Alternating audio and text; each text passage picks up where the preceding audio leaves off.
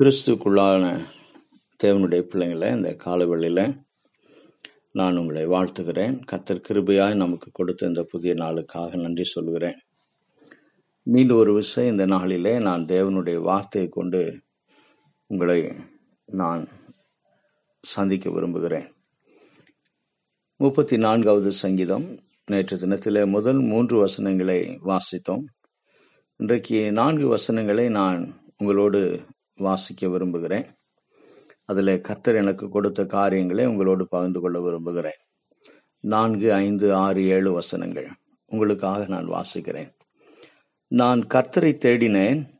அவர் எனக்கு செவி கொடுத்து என்னுடைய எல்லா பயத்துக்கும் என்னை நீங்களாக்கி விட்டார் அவர்கள் அவரை நோக்கி பார்த்து பிரகாசம் அடைந்தார்கள்.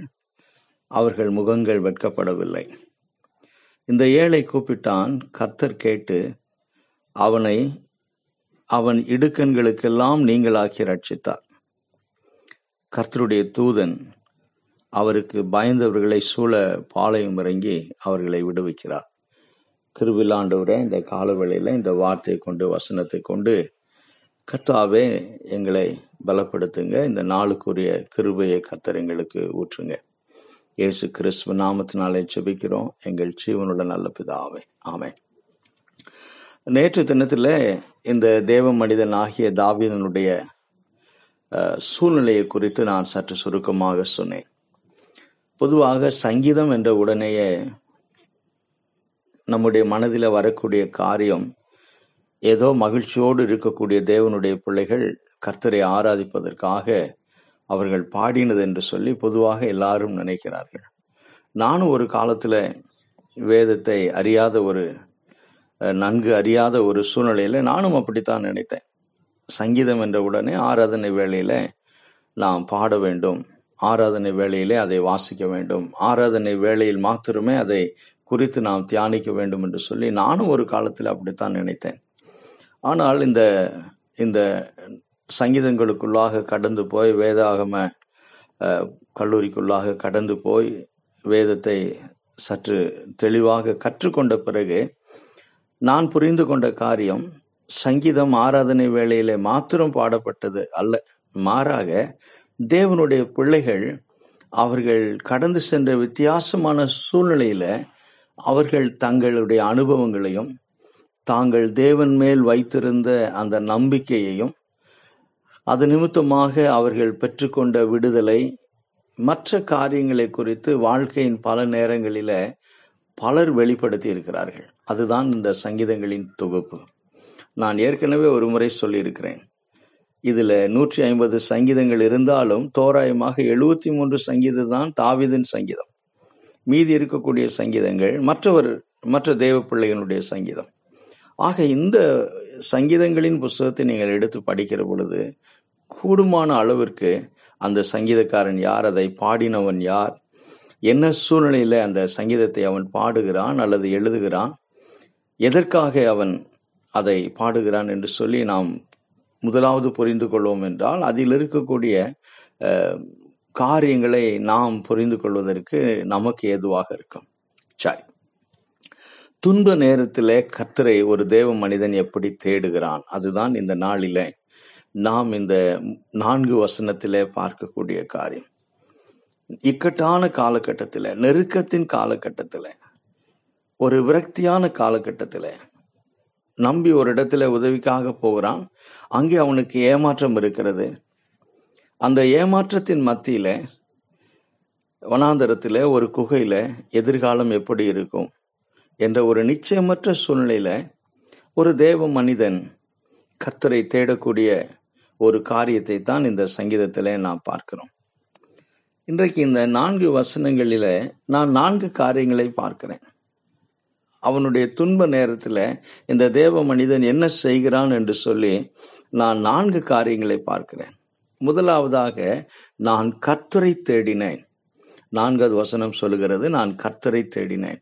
ஒருவேளை ஆங்கில பைபிளில் வாசித்து பார்ப்பீர்கள் என்றால் வேதாகமத்திலே வாசித்து பார்ப்பீர்கள் பார்ப்பீர்கள் என்றால் ஐ சாட் த லார்ட் என்ற வார்த்தையை இந்த வசனத்துக்கு எழுதப்பட்டிருக்கும். ஐ சாட் த லார்ட் தமிழிலே நான் கத்தரை தேடினேன். அந்த தேடினேன் என்ற ஒரு வார்த்தை பொதுவாக நமக்கு தமிழில் ஏதோ நம்முடைய வீட்டிலே தொலைந்து போன பொருளை உடனடியாக நம்முடைய கண்களால் பார்க்க முடியாத சில பொருள்களை வீட்டுக்குள்ளே எங்கே இருக்கும்? அதை நாம் தேடுவோம்.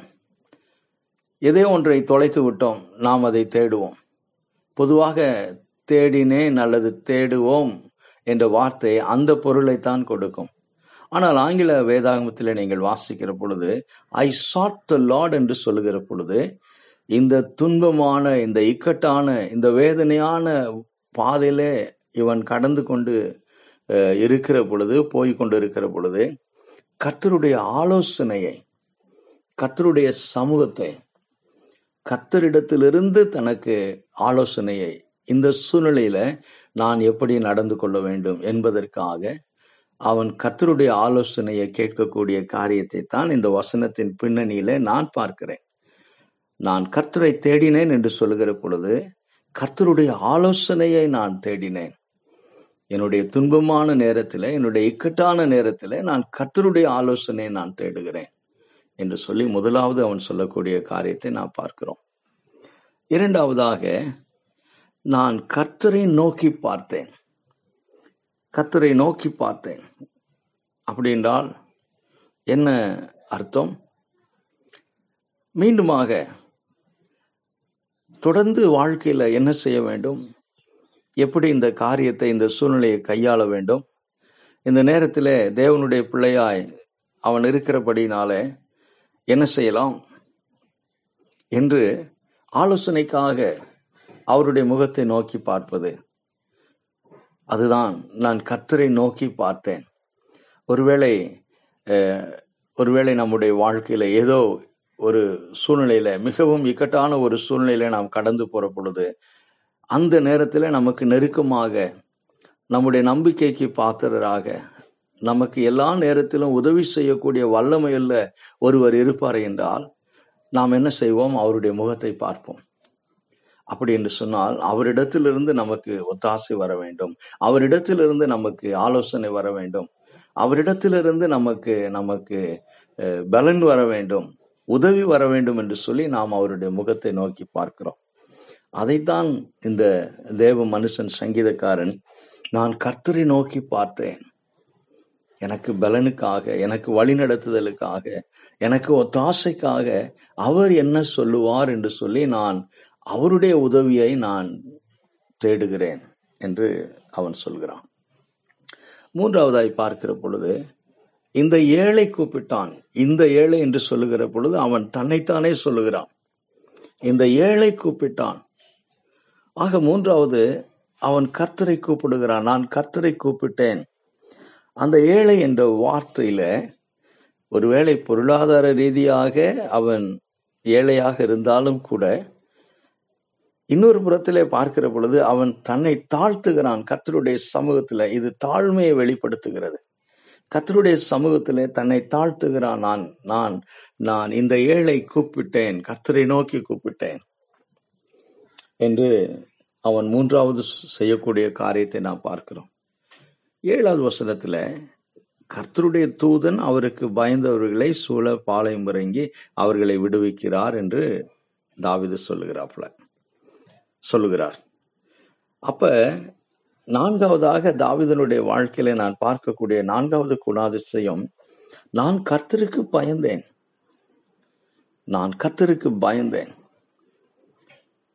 நான் என்னுடைய மாம்சத்தில் தீர்மானம் பண்ணாதபடி என்னுடைய எதிராளிகளை என்னுடைய மாம்சத்திலே நான் சந்திக்க முயற்சி செய்யாதபடி எனக்கு எதிராய் நிற்கக்கூடிய ஜனங்களை நான் என்னுடைய மாம்சத்தின் பலத்தினாலே பழி வாங்கவோ அல்லது தீமை செய்யவோ நான் திட்டமிடாதபடி கர்த்தருக்கு பயந்தேன் கர்த்தருடைய வார்த்தைக்கு பயந்தேன் என்று அவன் சொல்லக்கூடிய காரியத்தை பார்க்கிறோம்.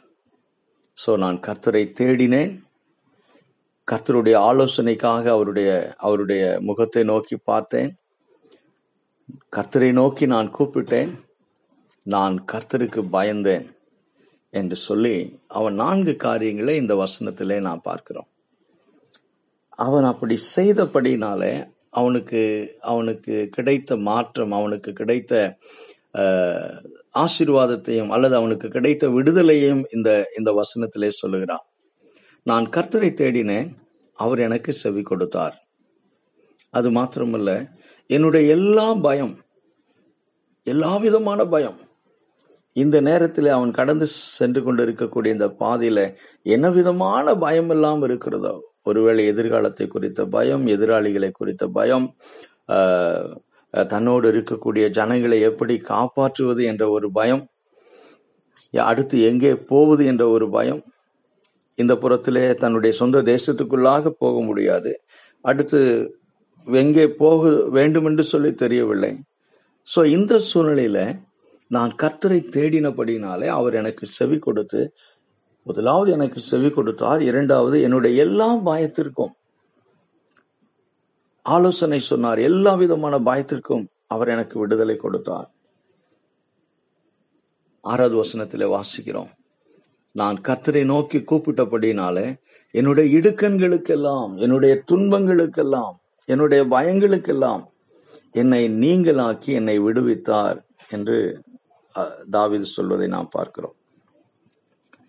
நான் கத்தருக்கு பயந்தபடியினாலே அவர் தம்முடைய தூதர்களை தூதர்களை அனுப்பினார். அவர் தம்முடைய தூதனை அனுப்பினார். அவர்கள் கத்தருடைய தூதன் எனக்கு அரணாக எனக்கு காவலனாக எனக்கு பாதுகாப்பாக இருக்கும்படியாய் கத்தர் செய்தார்.